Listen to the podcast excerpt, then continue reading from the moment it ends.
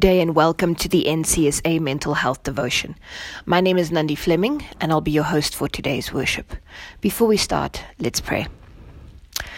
Dear Heavenly Father, what a privilege it is for us to know you and to understand how mighty and powerful you are. Not just mighty and powerful in the works that you do upon the earth, but that you can do in our lives. How you can transform us, how you can transform our situations, and Lord, how you can come and rescue us out of any situation that we find ourselves in. And Lord, we expectantly look towards you. You are our hope. You are our salvation. You are the one that we lean on in times of trouble. And Lord, without you, we have no hope. It is only in you that we hope and in the fact that we know that Jesus Christ died for our sins and that one day we will be free from this world and the struggles and the trials of this world. So, Lord, we pray, may you come, may your kingdom come, may we quickly see you coming on the clouds of heaven so that once and for all, Lord, that this sorrow and these troubles will be over. We pray this, Lord, not because we are worthy, but only because of the love of Jesus Christ and in his name. Amen. I'd like to read for you for our verse today out of the book of Psalms, chapter 37, verse 40. It says, The Lord helps them, and he delivers them. He delivers them from the wicked, and he saves them, because they take refuge in him. The title for my talk today is Stop Trying to Save Yourself. Right now, we live in the history of this world that is quite different from what the world used to be. The world is filled with turmoil at the moment. We have seen and we have experienced death, job losses, economies crashing, home evictions, natural disasters, persecutions, violence, families turning on each other, and all types of bad things we have experienced in a quite intense way in the last year or so.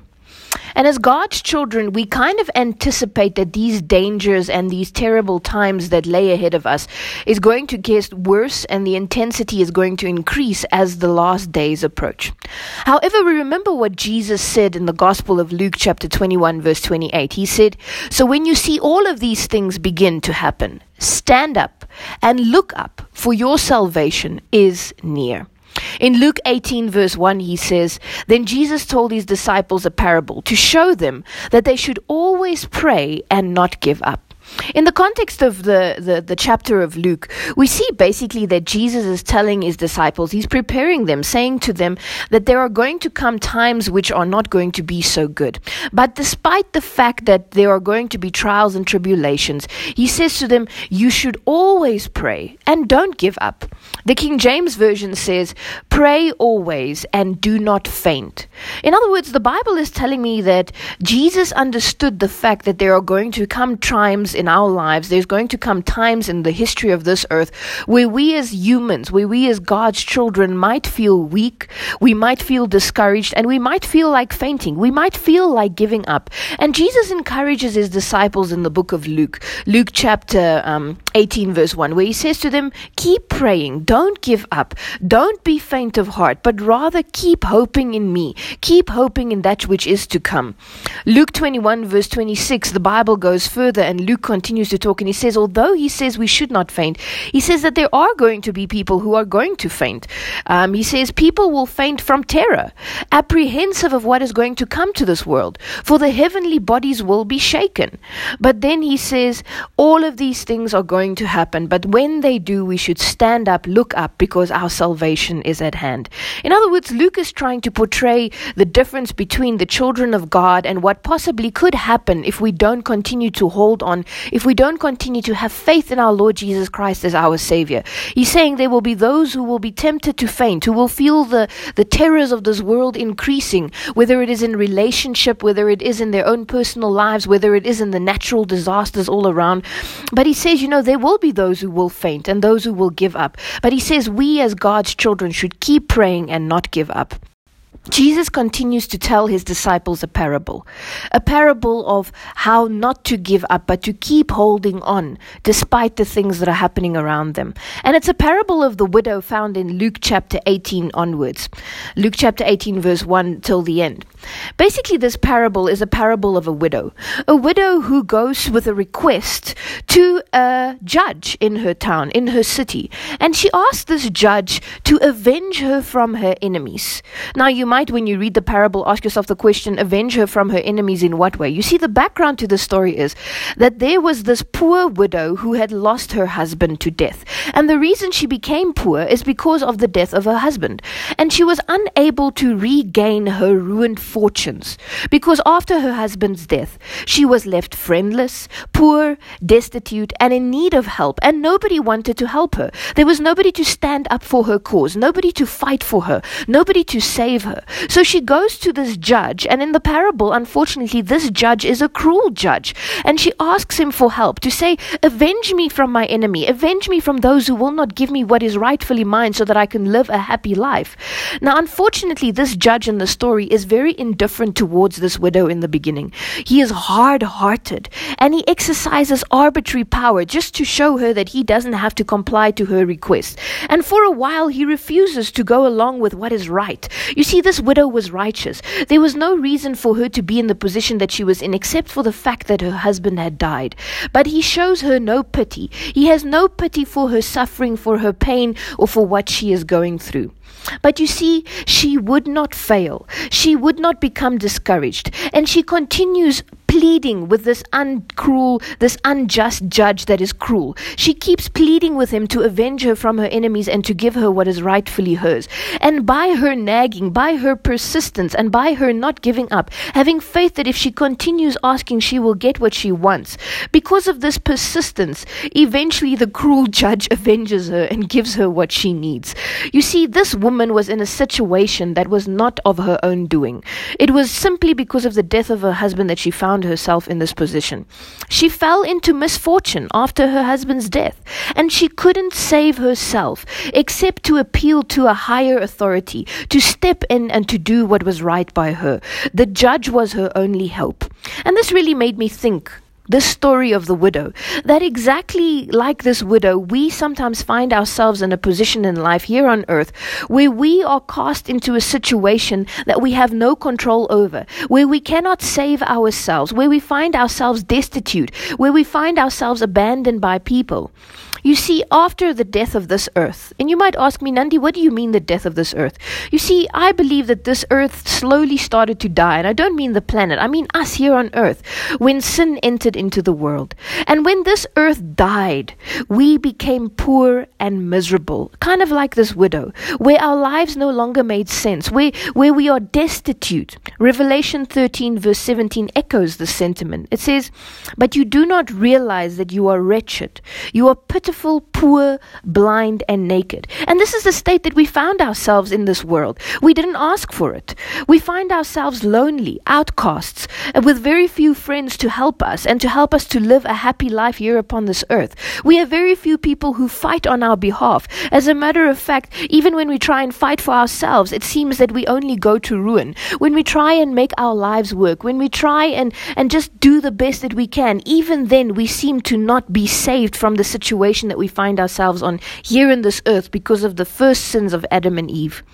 You see, 2 Kings 14, verse 26 says, For the Lord saw the affliction of Israel, which was very bitter, for there was neither bond nor free, nor was there any helper for Israel. And this is exactly the situation that we find ourselves in in the world, just like Israel found themselves in in the land of Egypt, that there was nobody to set them free, that there was nobody to save them, just like that widow had nobody that was willing to stand up for her. And then she goes and she appeals to the judge. And we often appeal to the Lord, saying, Lord, there is nobody that stands up for our cause. There's nobody that we can go to. Who can we cry out to for help that will save us here upon this earth? And just like this widow, we often find ourselves here on this earth in a mess. In a mess because of the disobedience of Adam and Eve, because they sinned.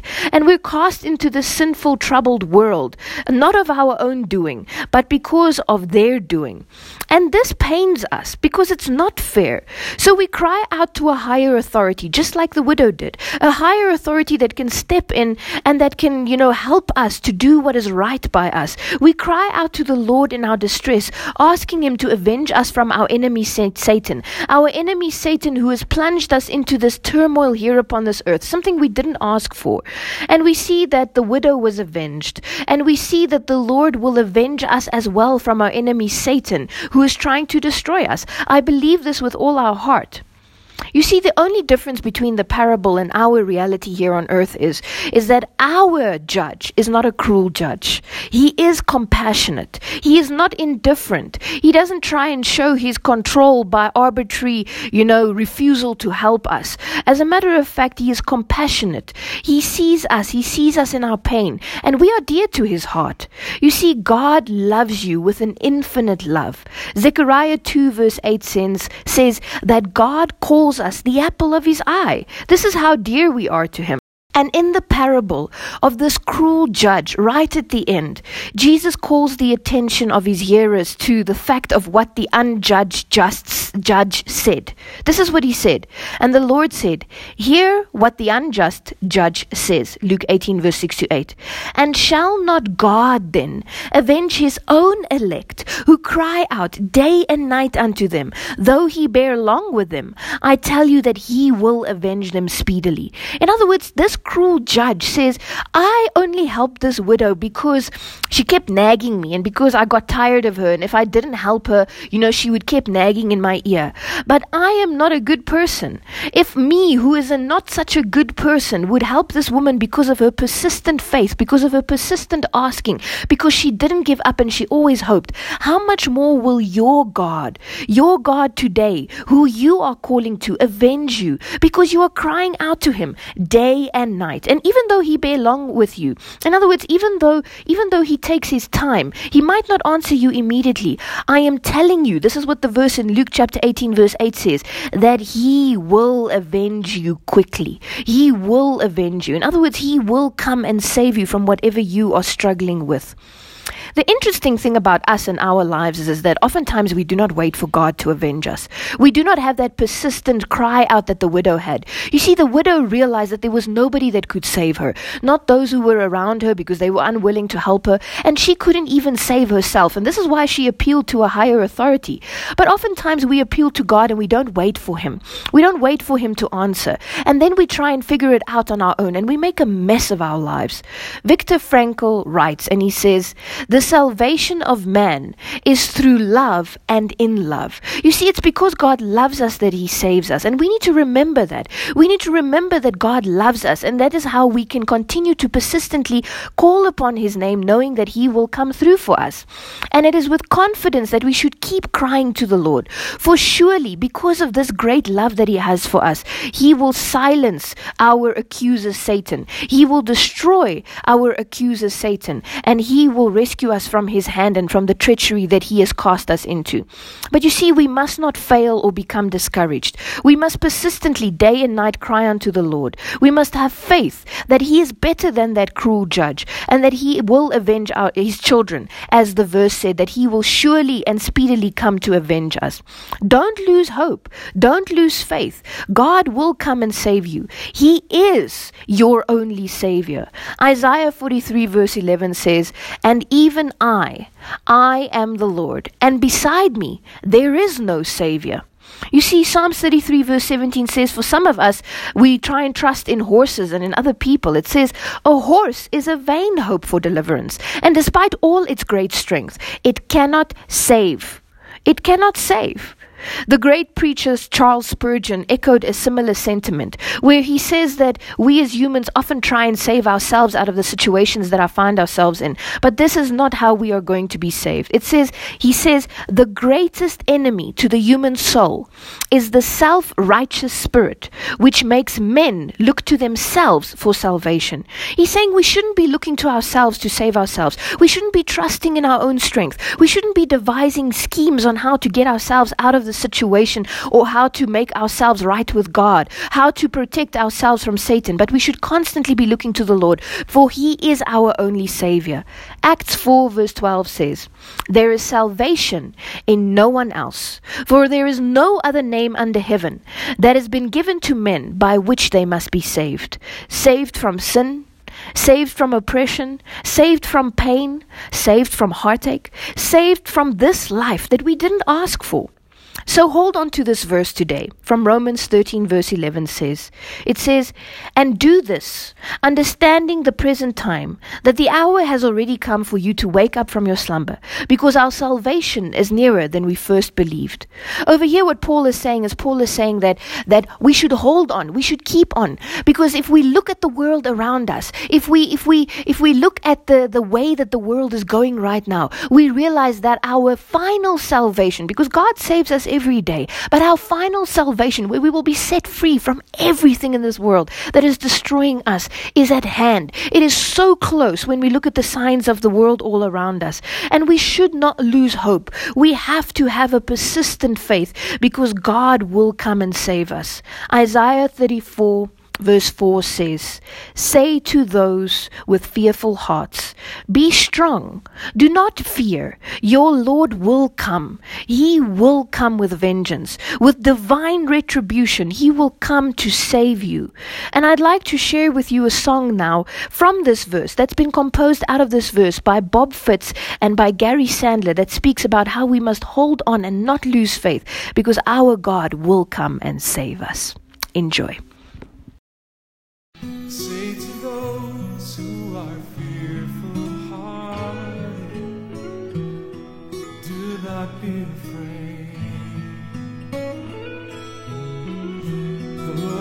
God strong, and with his mighty arms, when you call out his name,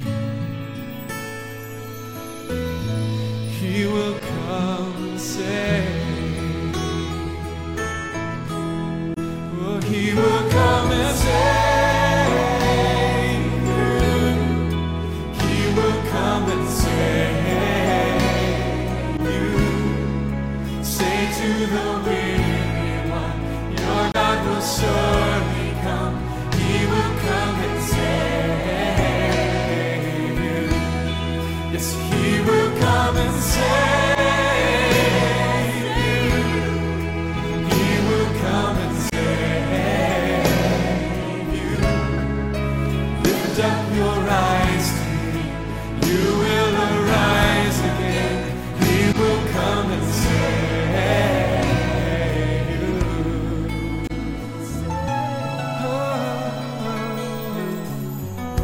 Say to those who are broken hearted, do not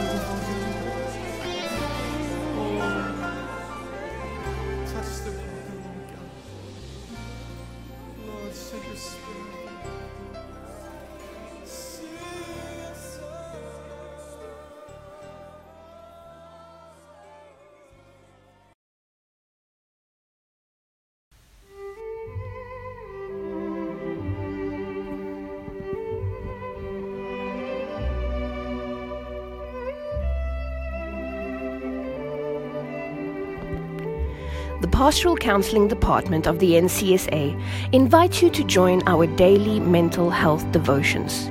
You can subscribe by WhatsApping the word yes to plus 2783 658 4296.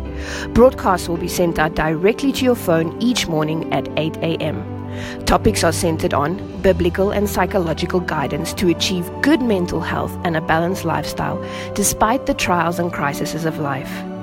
If you are interested in receiving these daily WhatsApp audio devotions straight to your phone, then WhatsApp the word yes to plus 2783 658 4296.